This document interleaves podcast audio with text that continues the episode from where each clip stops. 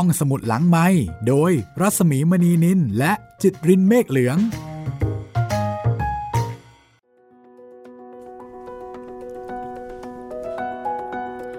สวัสดีค่ะต้อนรับคุณผู้ฟังเข้าสู่ห้องสมุดหลังใหม่กับตอนที่ 15 ค่ะ สวัสดีครับพี่หมี สวัสดีคุณจิตริน ตอนนี้เป็นตอนที่สองของสืบสัพการด้วยนะครับพี่ เป็นตอนจบนะคะ ครับ จะได้รู้กันละ่ะใครเป็นคนขโมย ขโมยเงินของพระยากรซึ่งเก็บไว้ในลิ้นชักใต้โต๊ะล้างหน้า โต๊ะหลังหน้า โต๊ะล้างหน้า น่าจะโต๊ะโต๊ะเครื่องแป้งสมัยนี้ไหมครับพี่ คือคือสมัยก่อนเนี่ยต้องนึกแบบนี้ว่า ห้องน้ำไม่ได้มีแบบซิงค์ล้างหน้าเหมือนอย่างในปัจจุบันอืมเอ่ออันนี้เข้าใจเอาเอาว่าอย่างนี้นะว่าบ้านผู้ดีเนี่ยเขาจะล้างหน้าในห้องนอนก็คือจะเป็นคล้าย ๆ กับเป็นอ่างอะครับยกขึ้นมา แล้วก็ล้างหน้า ล้างหน้าแปรงฟัน คนใช้ก็จะเอาเข้ามา แล้วก็เอาไปเททิ้งอะไรทำนองนั้นครับแต่ประเด็นก็คือว่าท่านพระยากรคือท่านก็ยอมรับว่าท่านเลินเล่อไม่ได้ใส่กุญแจครับเพราะว่าวันรุ่งขึ้น เดี๋ยวก็จะเอาไปจ่ายเขาแล้วอืมเอาไปซื้อที่ ทีนี้ก็เลยไม่อยากเก็บในกำปั่น ซึ่งเวลาที่ล็อกกุญแจเนี่ย มันเอาออกยากเอคือเออมันเป็นเรื่องอะนะครับมันต้องไขเข้าไขออกก็เลยอะคงไม่เป็นอะไร เดี๋ยวก็เอาไปใช้แล้ว ปรากฏว่าเป็นอะไรนะคะ หายไปเลย อาจจะเรียกได้ว่า สืบสพการคือเรื่องสั้นนักสืบแบบไทย ๆ อีกเรื่องหนึ่งครับให้อารมณ์นั้นเลยนะคะ ที่จะให้เราเนี่ยติดตามไปเรื่อยๆ ลุ้นไปเรื่อยๆ แล้วก็สงสัยไปเรื่อยๆ ว่าเอ๊ะใครกันนะ นี่คือพระนิพนธ์ของ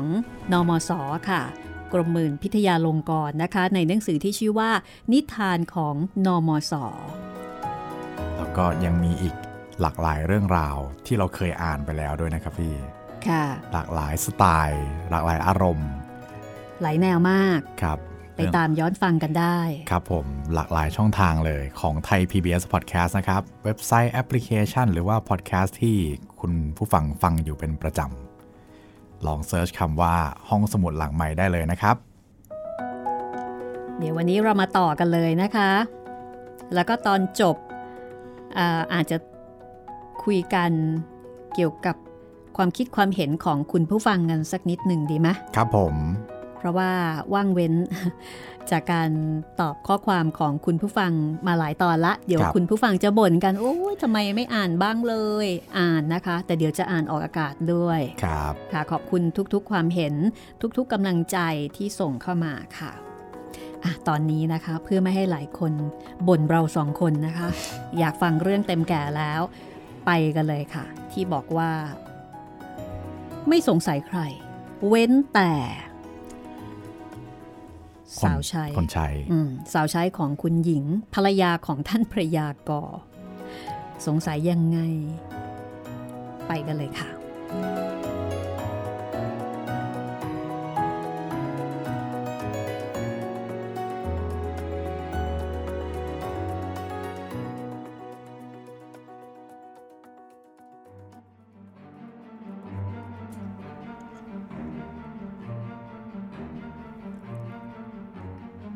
นักสืบ ได้ทำการพูดคุย ไล่เลียง ซักไซสมาชิกในบ้าน ทั้งคนใช้แล้วก็คนอื่นๆ ที่เข้านอกออกในห้องนอนนั้นทุกๆคน เมื่อไล่เลียงเสร็จเรียบร้อย ก็รู้สึกว่าคนเหล่านั้นไม่ได้เป็นคนเอาไป หรือรู้เห็นเป็นใจกับคนร้าย คิดว่าไม่เกี่ยว เว้นแต่ สาวใช้ของคุณหญิงก่อ คนที่วิ่งลงมาบอกข้างล่าง ว่าขโมยขึ้น คนใช้คนนี้ นักสืบทราบอยู่ว่า ถึงโดยจะเกี่ยวข้องกับการที่ผู้ร้ายขึ้นนั้นบ้าง ก็ไม่ได้เป็นตัวเอง จะเป็นก็แต่รู้เห็น คือถ้ามีโอกาสเกี่ยวข้อง ไม่น่าจะเป็นคนเอาไป แต่อาจจะเป็นไปได้ ว่ามีส่วนรู้เห็น แต่ที่จริง การที่จะกล่าวเช่นนี้ ก็ยังไม่ควร เพราะว่านักสืบเองก็ยังไม่ได้มีพยานอะไรสักอย่างเดียว ที่จะฟันธงลงไปอย่างนั้น สิ่งซึ่งทำให้นักสืบค่อนข้างจะสงสัย ก็คือการที่สาวใช้คนนั้น ให้การตะกุกตะกัก โดยความประมา หรืออาจจะมาจากความกลัว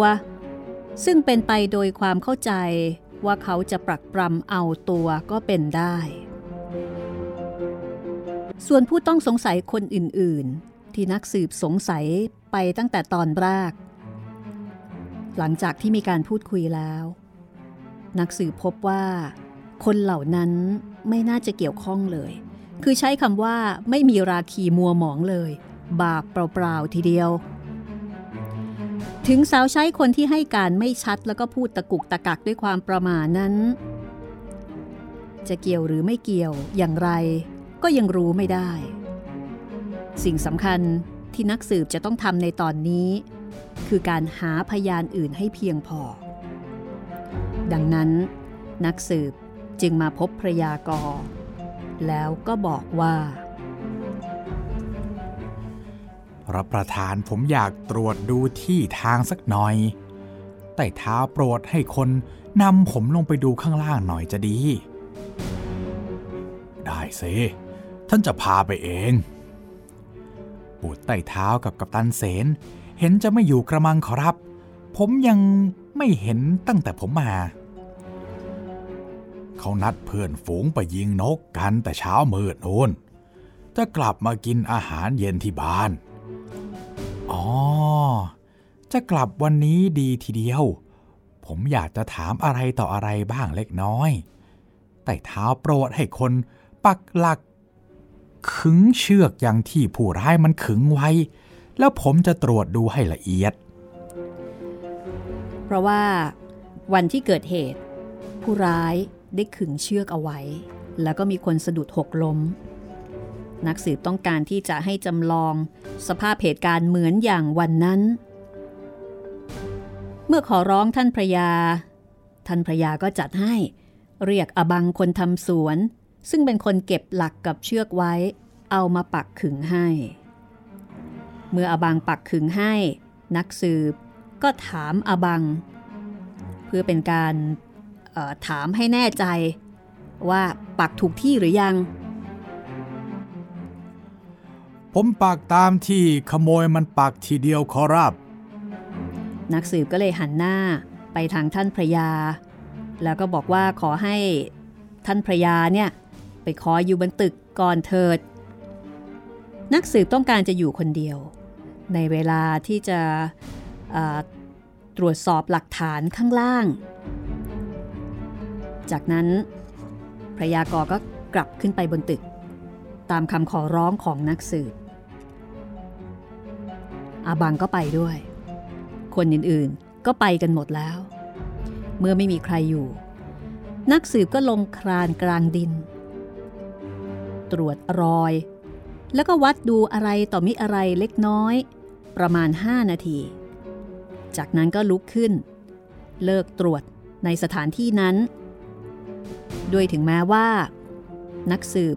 ได้ตรวจดูภายในเวลาแค่ 5 นาทีเท่านั้นเอง แต่ก็ได้เรื่องณที่นั้นเพียงพอแล้ว นักสืบเรียกอบังมา จะบอกให้ถอนหลักแล้วก็แก้เชือก พอดีก็มีคนหนึ่ง หอบอะไรพรุงพรังเข้าประตูบ้านมา เชือกที่ขึงอยู่นั้นยังไม่ทันจะแก้ออก คนคนนั้นเดินไม่ดูทาง ก็สะดุดเชือกล้มลง นักสืบเห็นดังนั้น ก็อดหัวเราะไม่ได้ แล้วก็เห็นว่าแม้ทางสว่างสว่างก็ยังทำให้คนหกล้มได้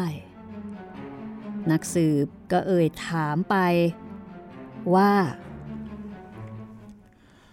นั่นใครมาแต่ไหนน่ะแก อ๋อบาวกับตันเซมขอรับ อ๋อ เห็นจะกลับจากยิงนกกันกระมัง ไม่ใช่ดอกขอรับ คนนี้กับตันเซน ใช้ไปกรุงเก่าแต่อาทิตย์ก่อนเพิ่งกลับมานะจ๊ะนายจ๋าอ๋อ อย่างนั้นเองดอกเหรอคำตอบของอบังทำให้นักสืบคิดในใจ จากนั้นก็ขึ้นไปบนตึก ขออนุญาตท่านพระยา ขึ้นไปตรวจดูห้องข้างบน พระยากรก็ให้สาวใช้คนที่ลงมาบอกว่าผู้ร้ายขึ้นบ้านนั้น พานักสืบขึ้นไปตรวจดูอยู่สักครู่หนึ่ง เห็นมีรอยที่ผู้ร้ายพาดบันไดกับหน้าต่าง มีรอยสีที่ทาไว้ใหม่ ๆ หลุดไปสองสามแห่ง นักสืบหรือว่าท่านสืบ ก็เลยหันมาถามสาวใช้ นี่เธอ หน้าต่างนี้ เปิดเสมอหรือปิดบ้างเอ่อหน้าต่างนั้นเปิดเสมอ ไม่ว่ากลางวันกลางคืนไม่มีเวลาปิดเลยเจ้าค่ะทำการตรวจบนห้องนอนเสร็จแล้ว นักสืบก็ลงไปตรวจข้างล่างต่อ เห็นมีรอยเท้าตรงหน้าต่างห้องนอนลงไปสองสามรอย นักสืบวัดดูรอยเท้าสองสามแห่งนั้น ก็เป็นอันพอใจ ไม่ต้องตรวจอีก เวลานั้นเป็นเวลาบ่าย ประมาณสองโมงเศษ ก็ยังวันอยู่มาก นักสืบออกจากบ้านท่านพระยากรไปที่ออฟฟิศส่งโทรเลข ไปไหนสักที่หนึ่ง ฉบับหนึ่ง แล้วก็คอยรับตอบอยู่สักครู่หนึ่ง แล้วก็กลับมาหาท่านพระยากรสนทนากันถึงเรื่องอื่นๆต่อไป บอกพระยากรบอกว่าได้ตัวคนร้ายแล้ว พอเกือบถึงเวลากินอาหารเย็น กับตันเสนกับบุตรท่านพระยากรคนที่อายุ 16 ปีนั่น ก็กลับมาจากยิงนก ท่านพระยาแนะนำให้นักสืบรู้จักกับคนเหล่านั้น จากนั้นสักครู่หนึ่ง ก็ชวนกันเข้าไปรับประทานอาหาร ในขณะที่กำลังรับประทานอาหารกันอยู่นั้น นักสืบรู้สึกจำเป็นจะต้องขอโทษ บรรดาแขกเรือ สมาชิกที่กินอาหารอยู่ด้วยกันทั้งหลาย เขาลุกออกมาจากโต๊ะสักครู่หนึ่ง หายไปสัก 15 นาทีก็กลับมา เหมือนกับจะไปสืบอะไรมาอีกแล้ว ครั้นเสร็จจากการกินอาหารแล้ว นักสืบ ก็หันไปพูดถึงเรื่องผู้ร้าย แล้วเอ่ยถามกับตันเสมว่า ผู้ร้ายขึ้นเรือนเวลาพบดังนั้น ท่านกับตันเสนเห็นว่าอย่างไร เมื่อสาวใช้ของคุณหญิงลงมาบอกว่าผู้ร้ายขึ้นนั้น ฉันคิดว่าไอ้ผู้ร้าย คงยังหากล้าออกปากตรอก ผ่านโรงพักพลตระเวนไปได้ไหม มันคงซุ่มอยู่ในตรอกเหล่านี้ จนคอยเงียบเข้า ท่านก็ทราบอยู่ว่า ตรอกนี้เป็นทางมาบ้านนี้บ้านเดียวพลตระเวนกับคนบ้านนี้ก็คงรู้จักกันหมด ไอ้คนร้ายที่ไหนจะกล้าออกปากตรอไปซึ่งซึ่งหน้า ให้เขาสงสัยว่าเจ้าเนี่ย เป็นคนแปลกปลอมได้ แต่ครั้นเราค้นดูจนทั่วตรอกหน้าบ้าน หลังบ้าน ก็หาพบใครแปลกปลอมไม่ พบแต่บันไดที่ไอ้ผู้ร้ายพาดปีนหน้าต่างขึ้นไป คนในบ้านนี้ก็มีหลายคนทำไมไอ้ผู้ร้ายจึงพาดบันไดปีนขึ้นไปบนตึกได้ ไม่มีใครมาพบเขาเลยเหรอ เวลานั้น บ้านฝ้าข้างโน้นเขามีงาน มีงิ้วกับละครประชันกัน คนข้างล่างดูเหมือนจะไม่มีใครอยู่ ไพร่ไปดูงิ้วกับละครเสียหมด นี่แน่กับตันเสน ฉันขอถามท่านสักอย่างหนึ่งว่า การที่ท่านวิ่งไปสะดุดเชือกล้มที่ประตูบ้าน แต่ยังไม่ถึงที่ขึงเชือกนั้น เป็นการประหลาดหรือไม่ นักสืบถามมาถึงตรงนี้ กับตันเสนก็บอกว่า ฉันไม่เข้าใจว่าท่านพูดอะไร ฉันถามท่านว่า ตามที่ว่าท่านสะดุดเชือกล้มลงนั้น ท่านสะดุดอย่างไร แต่เมื่อท่านยังไม่ไปถึงที่ขึงเชือก หรือท่านสะดุดใบหญ้าล้มลงก็ว่าไป และอีกอย่างหนึ่งบ่าวของท่านที่ว่าอยู่กรุงเก่านั้น ทำไมไพร่มายืนอยู่ตรงหน้าต่างห้องนอนเจ้าคุณในเวลาที่ผู้ร้ายขึ้นนั้นด้วย พอนักสืบซักกับตันเสนเช่นนั้นพระยากรซึ่งเป็นเจ้าของบ้าน แล้วก็เป็นคนเชิญกับตันเสนมา ก็ชักอารมณ์ไม่ดี เอ๊ะ นี่ว่าอะไรอย่างนั้นน่ะนะ แต่นักสืบบอกว่า กระผมว่า ผู้ร้ายที่ลักเงิน กับของของใต้เท้าไปนั้น นั่งอยู่นี่เอง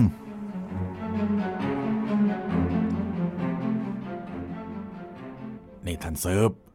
ท่านเซิร์ฟจะลืมตัวเองสินะกับตันเสนเป็นบุตรของหลวงสีเพื่อนฉัน ท่านเป็นอะไรด้วย ที่มาทำดังนี้เนี่ย นี่ไม่ใช่กับตันเสนบุตรหลวงสีเพื่อนเก่าของใต้เท้านี่ขอรับ กับตันเสนเวลานี้ อยู่เมืองลาวไหนๆไม่รู้ ผมตีโทรเลขถามไปได้รับตอบนี่แน่ขอรับ กับตันเสนอยู่นี่ อะไรที่ไหนกัน คราวนี้ กับตันเสนตัวปลอม ลุกขึ้น แล้วก็ยืนเหลียวซ้ายแลขวาทำท่าเหมือนกับจะวิ่งหนี แต่ก็วิ่งไม่ได้ เพราะไม่มีทางจะออกไปพ้น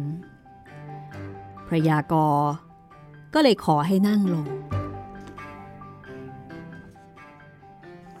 เอานั่งลงสิ จะไปไหนล่ะพ่อกับตันตัวดี เอาเงินของเขาไว้ที่ไหนก็คืนมาเถอะ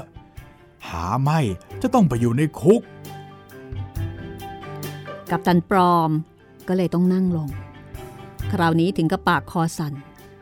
เล่าเรื่องว่า ตัวชื่อแสนทำงานอยู่กับกัปตันเสนแล้วก็เคยไปทำอะไรไม่ดีเอาไว้อย่างหนึ่งจนกระทั่งกัปตันเสนเนี่ยไล่ออกมา บ่าวที่ว่าใช้ไปกรุงเก่านั้น ก็หลบไปอยู่ที่อื่น หาได้ไปกรุงเก่าไม่ เมื่อเวลาตัวลักของได้ บ่าวคนนั้นก็มารับเอาของไป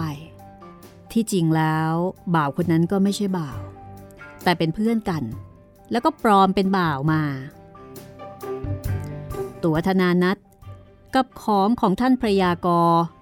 จึงได้กลับมา ในวันรุ่งขึ้นนั้นเอง คือได้กลับมาทุกอย่าง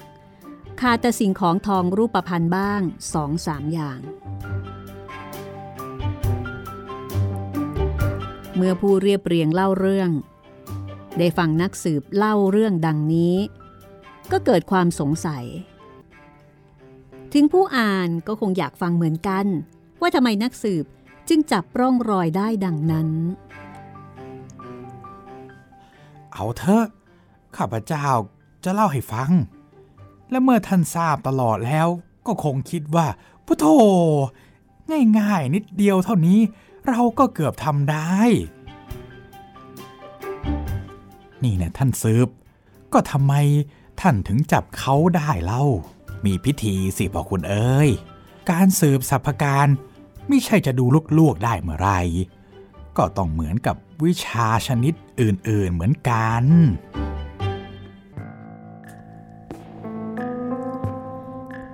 นักสืบก็บอกว่า การสืบร่องรอย ก็สืบจากหลาย ๆ อย่าง มีรอยเท้าเป็นต้นดังนี้ จะต้องตรวจสอบกันด้วยกล้อง แล้วก็วิธีอื่นๆอีกหลายอย่าง ต้องใช้ความอดทนเป็นใหญ่ การเป็นนักสืบนั้น ถ้าไม่มีขันติหรือความอดทน ก็เป็นสืบไม่ได้เลย เช่น ถ้าเห็นไม้เท้าทิ้งอยู่อันหนึ่งดังนี้ นักสืบตรวจดูแล้ว ควรจะรู้ได้ว่า เจ้าของหรือคนที่เคยถือไม้เท้านั้น เป็นคนมีมือข้างซ้ายข้างเดียว และมักจะคอนห่อ หรือว่ามัดอะไรอะไรไปด้วยไม้เท้า ถ้าถามเขาว่าทำไมถึงว่าอย่างนั้น เขาจะบอกว่า เขาสังเกตว่าไม้อันนั้นเป็นไม้ขอ และสกปรกเปื้อนขึ้นไป จนถึงที่มือถือ ตรงรอยมือถือนั้น เป็นรอยจับเป็นมัน และรอยนิ้วที่ไม้นั้น บอกอยู่ในตัวว่า คนที่ถือนั้นถือด้วยมือซ้าย ถ้าคนมีมือสองมือทำไมจึงจะไปถือไม้เท้าด้วยมือซ้ายเล่า นั่นบอกแล้วว่า มีมือข้างเดียว ส่วนที่ว่า มันคอนห่อหรือมัดอะไรไปด้วยนั้น ก็เพราะมีรอยเป็นมันอยู่กลางไม้ ซึ่งบอกว่า เป็นที่ถูกับบา เวลาแบก และมีรอยเชือกอยู่ที่ตรงขอด้วย ดังนี้ นี่เป็นตัวอย่าง ของวิธีการ สืบสวน หาข้อมูลของข้อเท็จจริง ซึ่งการที่นักสืบทั้งปวงทำการสำเร็จได้นั้น ก็เป็นเพราะการพิจารณาจากของเล็กๆ น้อยๆ เหล่านี้ โดยละเอียดชัดเจนเท่านั้นเอง จึงเป็นทางให้จับข้อสำคัญที่ใหญ่ ๆ ได้ เมื่อนักสืบอธิบายวิธีการทำงานมาถึงตอนนี้ ผู้เรียบเรียงหรือว่าผู้เล่าเรื่อง ก็เลยถามเข้าเรื่องว่า แล้วเรื่องของพระยากรนี้เล่า นักสืบได้ทำลู่ทางอย่างไร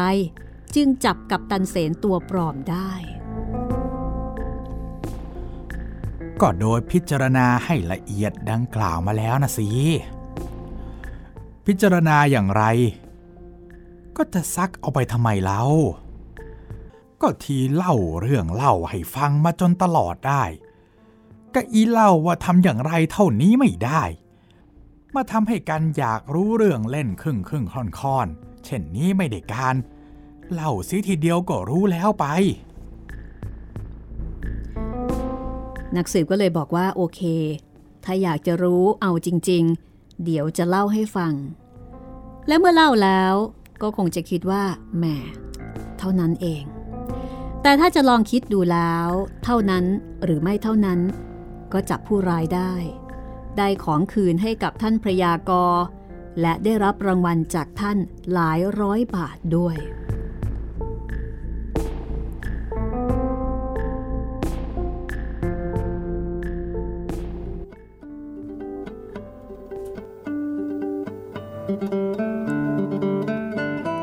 คือคำเฉลย วิธีการที่นักสืบสามารถสืบจับคดีนี้ได้ นักสืบบอกว่าตั้งแต่ต้นทีเดียว เมื่อเขาได้ทราบว่าผู้ร้ายขึ้นลักของกับตั๋วธนานัต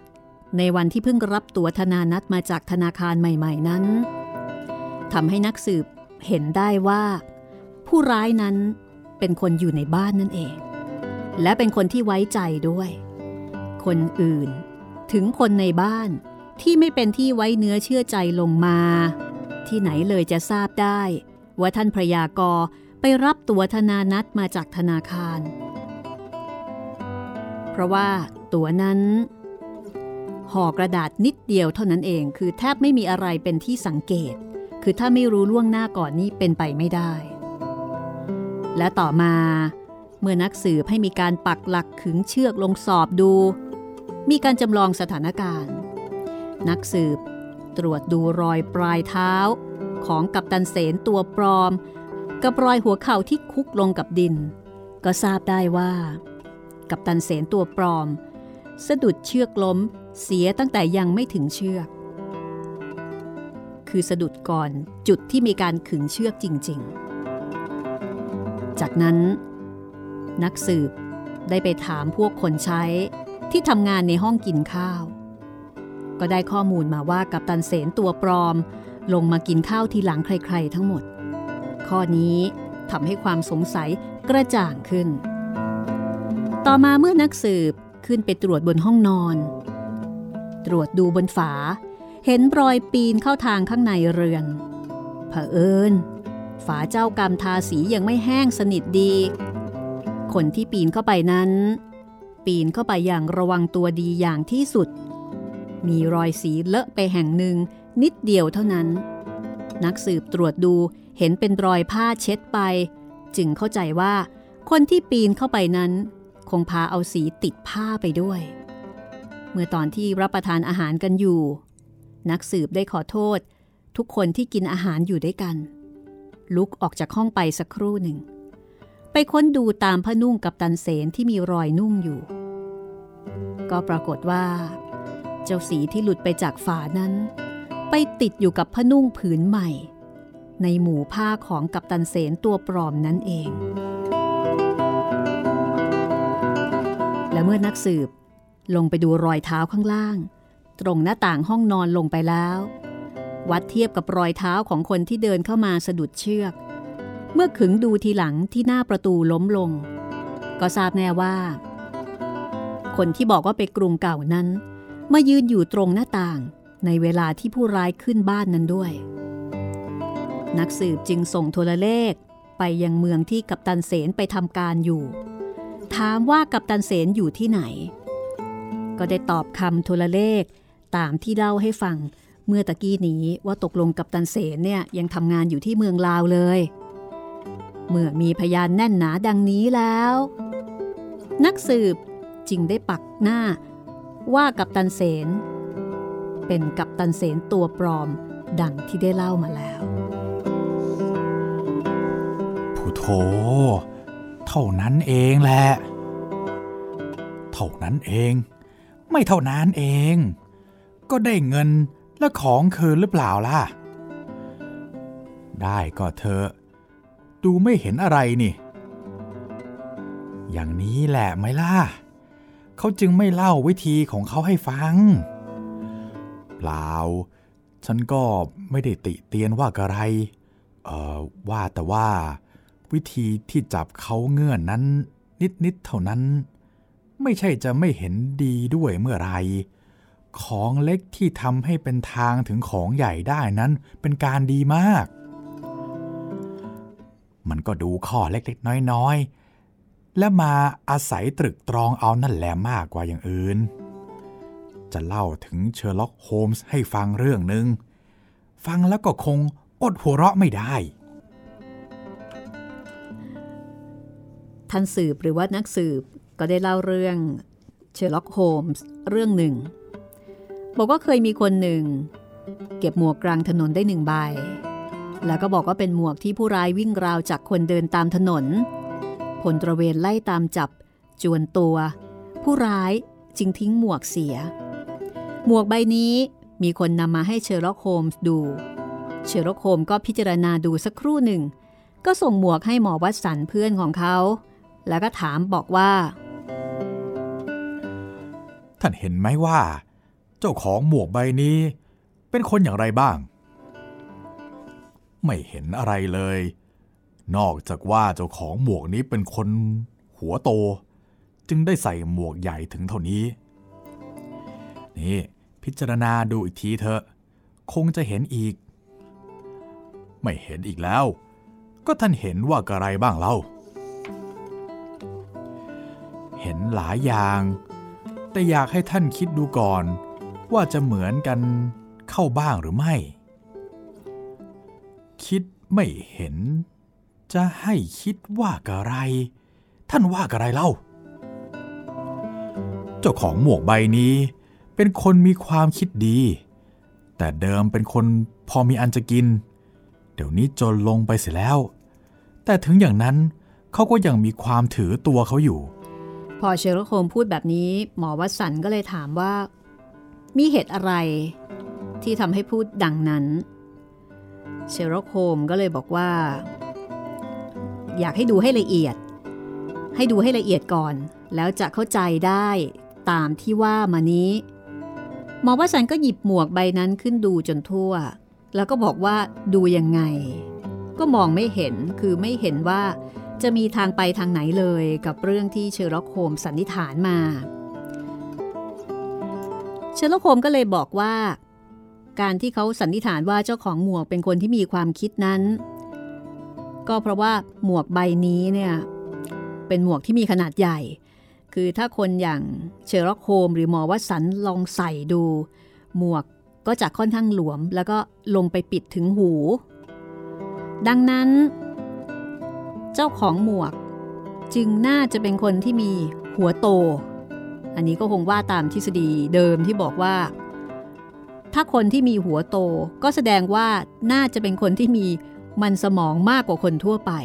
เพราะฉะนั้นก็น่าจะเป็นคนที่มีความคิดดีอ่าคือมาจากการที่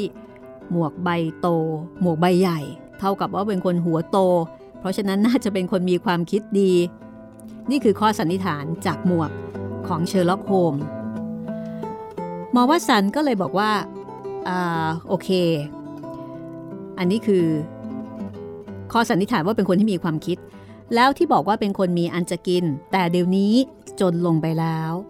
อ้าวอันนี้เนี่ยเชอร์ล็อกโฮมเอามาจากไหน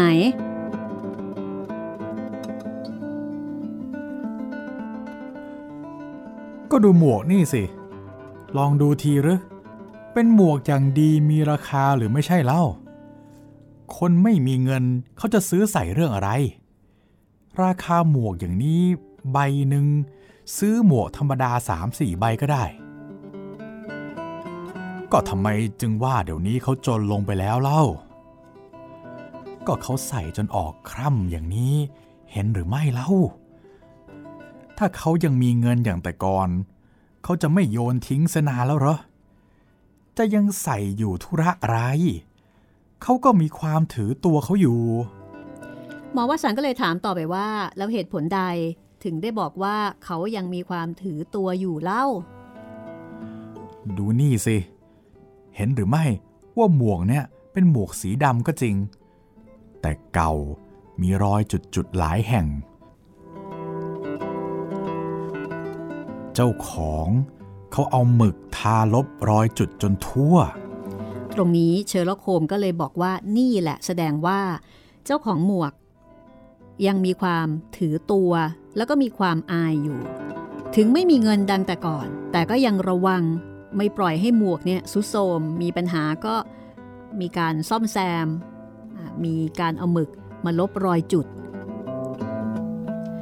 ตามเรื่องที่เล่า ต่อไปภายหลังก็สืบได้ตัวเจ้าของหมวก ได้ความว่าคนคนนั้นมีบุคลิกลักษณะเป็นไปตามที่เชอร์ล็อกโฮมว่าไว้ทุกประการ อันนี้เป็นเรื่องที่นักสืบเล่าให้ผู้เรียบเรียงฟัง ถึงวิธีการสืบหาข้อเท็จจริงของเชอร์ล็อกโฮมผู้เล่าเรื่อง ก็เลยถามว่า ก็เผื่อตาเจ้าของหมวกนั่น แกซื้อหมวกจากโรงจำนำหรือมีใครเขาให้แกจะว่ากระไรเล่า ไม่ทราบสิ เขาจะมีวิธีอะไรอีกกระมัง หมอวัตสันไม่ได้ถาม เชอร์ล็อกโฮมก็เลยไม่ได้อธิบายไว้ ถ้าอย่างนั้นทำไมล่ะ ไม่ได้ไม่ได้ ฉันไม่ใช่เชอร์ล็อกโฮมส์ท่านจะมาให้ฉันตอบปัญหาของท่านแทนเชอร์ล็อกโฮมส์ไม่ได้เฮ้ยอย่างนั้นก็แล้วไป เลิกกันทีลาก่อนละอ๋อนี่แน่วิธีที่ฉันทำการหาร่องรอยจับผู้ร้าย รายที่เล่าให้ฟังนี้อย่าไปเล่าให้ใครฟัง ให้ออกจากปากไปอีกนะ เอาเถอะไม่เล่าให้ใครฟังให้ออกจากปากไปอีกดอก ผู้เรียบเรียงก็รับปากนักสืบ ว่าจะไม่เปิดเผยเรื่องราว วิธีการที่นักสืบอธิบายให้ฟัง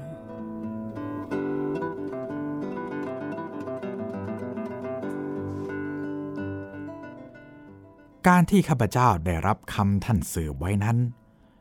ข้าพเจ้าก็ได้รักษามาจนบัดนี้ ข้าพเจ้าไม่ได้พบปะท่านสืบคนนั้นมานานแล้ว ไม่ทราบว่าหายหน้าไปไหน และถึงที่ข้าพเจ้าเรียบเรียงเป็นเรื่องขึ้น ข้าพเจ้าก็ได้เล่าออกจากปากไปเมื่อไร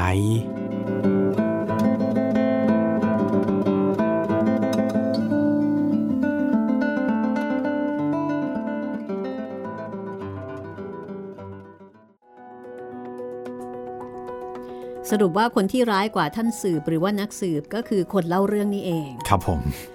ไม่ได้ออกจากปากนะ ก็แค่ออกจากมือเท่านั้นเอง อาจจะออกจากปากกาอะไรอย่างเงี้ยเลยนี่คือเรื่อง สืบสัพพการพการโอ้โห ตั้งชื่อ คือ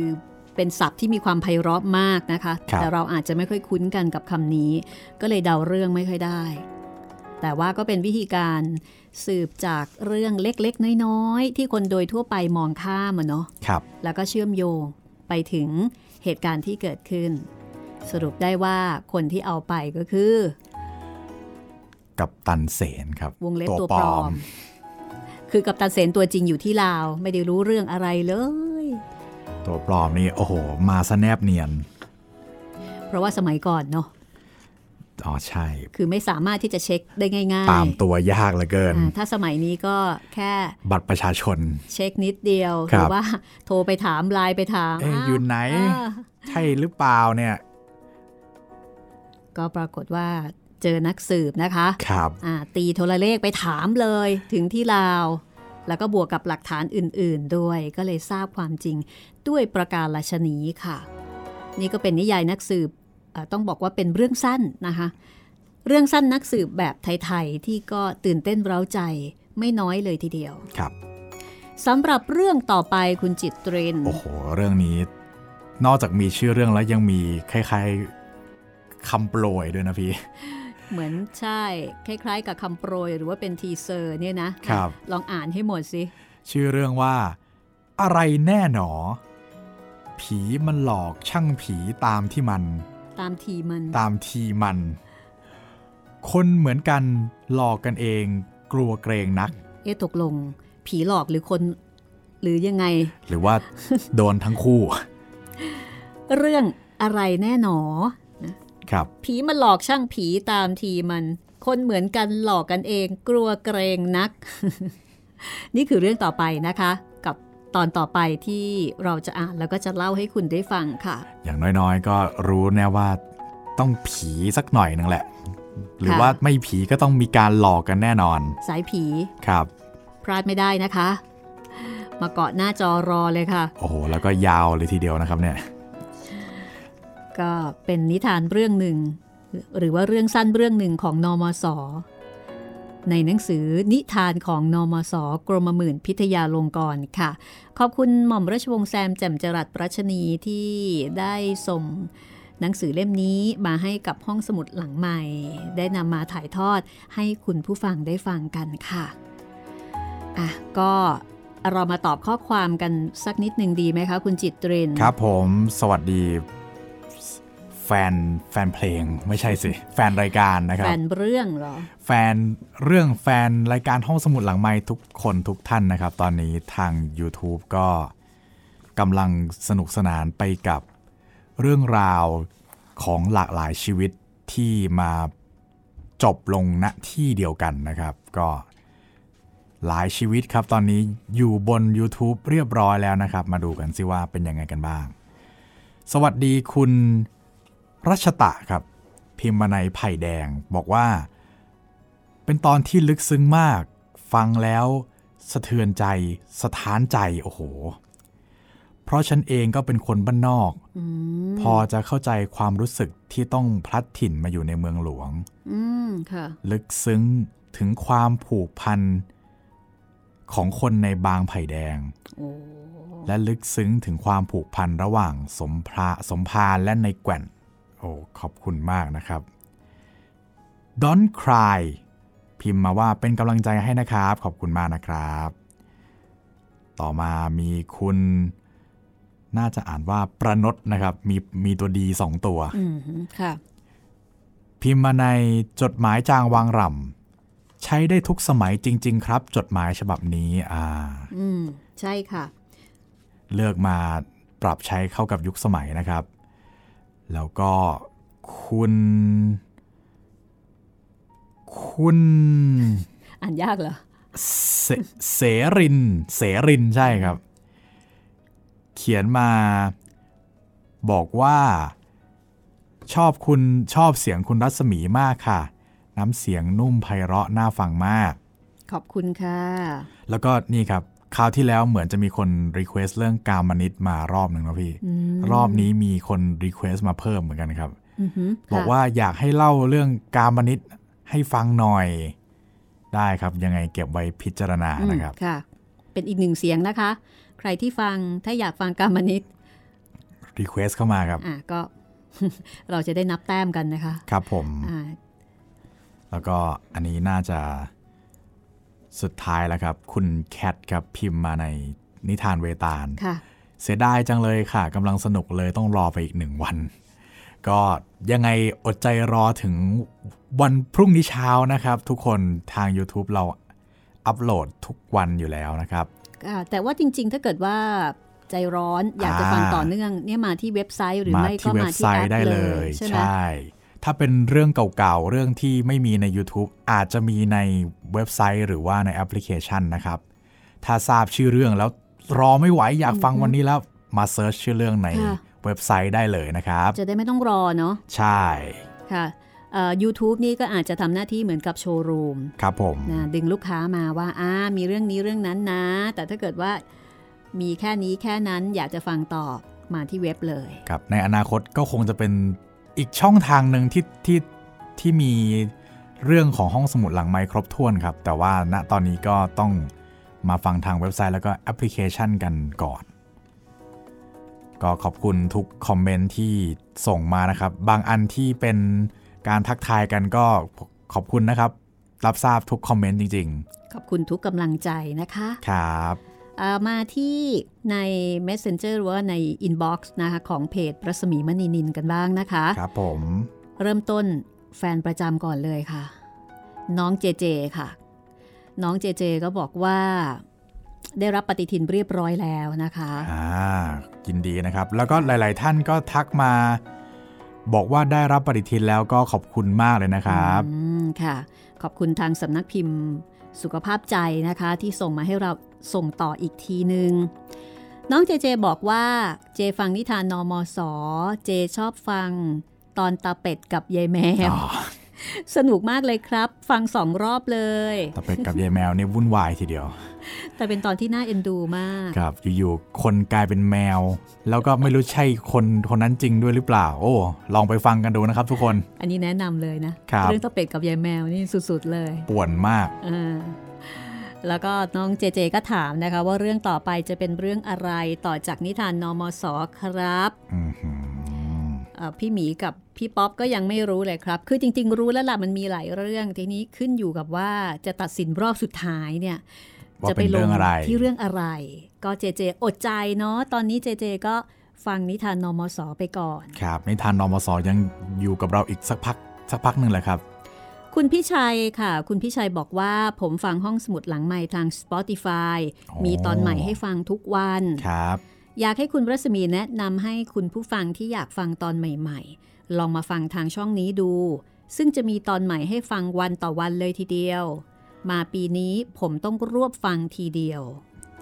ครับผมสำหรับใครที่ฟังพอดแคสต์กันเป็นประจำอยู่แล้วนะครับ ทั้งทางเว็บไซต์แอปพลิเคชัน ทาง Spotify ทาง Google Podcast แล้วก็ทาง Podbean นะครับ เราจะมี ให้ทุกวันนะครับ แล้วก็ถ้าเป็นทาง YouTube ก็อย่างที่เคยแจ้งไว้ให้ทราบกัน อาจจะเป็นสลับกันบ้างตอนเก่าบ้างตอนใหม่บ้างสำหรับใครที่อยากจะฟังตอนใหม่ล่าสุดที่เพิ่งออกอากาศเลยก็แนะนำให้เป็นช่องทางอื่นที่ไม่ใช่ YouTube นะครับ ขอบคุณทุกๆ ความคิดเห็นนะคะ แล้วก็ขอบคุณหลายท่านที่บางทีเวลาเจอข้อมูลเจอลิงก์อะไรก็ส่งมาให้ ก็ขอบคุณเช่นกันนะคะเอ่อสำหรับเรื่องต่อไปก็อย่างที่บอกชื่อเรื่องอะไรแน่หนอ บอกเหมือนไม่บอก แล้วเรื่องมันอะไรแน่นอนบอกเหมือนไม่บอกเลย ใช่ มันตั้งคำถามคนอ่านอีกทีนึงก็เป็นอารมณ์ขันของผู้ประพันธ์นะคะขององค์ผู้นิพนธ์ครับ อ่านแล้วเราก็นี่ขนาดมีเอ่อมีบริบทของยุคสมัยที่แตกต่างกันนะคะ มีการใช้ถ้อยคำที่ไม่เหมือนกัน แต่ว่า ก็ก็ยังสามารถสื่อทำความเข้าใจความหมายได้ก็ยังขำได้อะครับนะเห็นความอารมณ์ดีของผู้เขียนค่ะเอ่อหลายเรื่องเราก็เล่ากันไปยิ้มกันไป ครับผม เอาเป็นว่าเรื่องต่อไปนะคะ เกี่ยวกับผีค่ะ ครับ แต่ว่าจะเป็นผีจริงผีปลอมผีดุผีไม่ดุยังไง อดใจฟังต้องอดฟัใจงรอออะต้องฟังค่ะ เป็นตอนที่ 16 นะคะ ครับ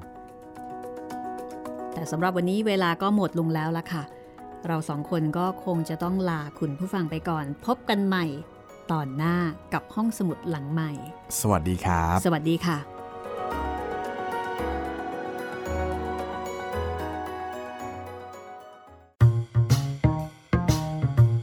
ห้องสมุดหลังไม้โดยรัศมีมณีนินและจิตรินเมฆเหลือง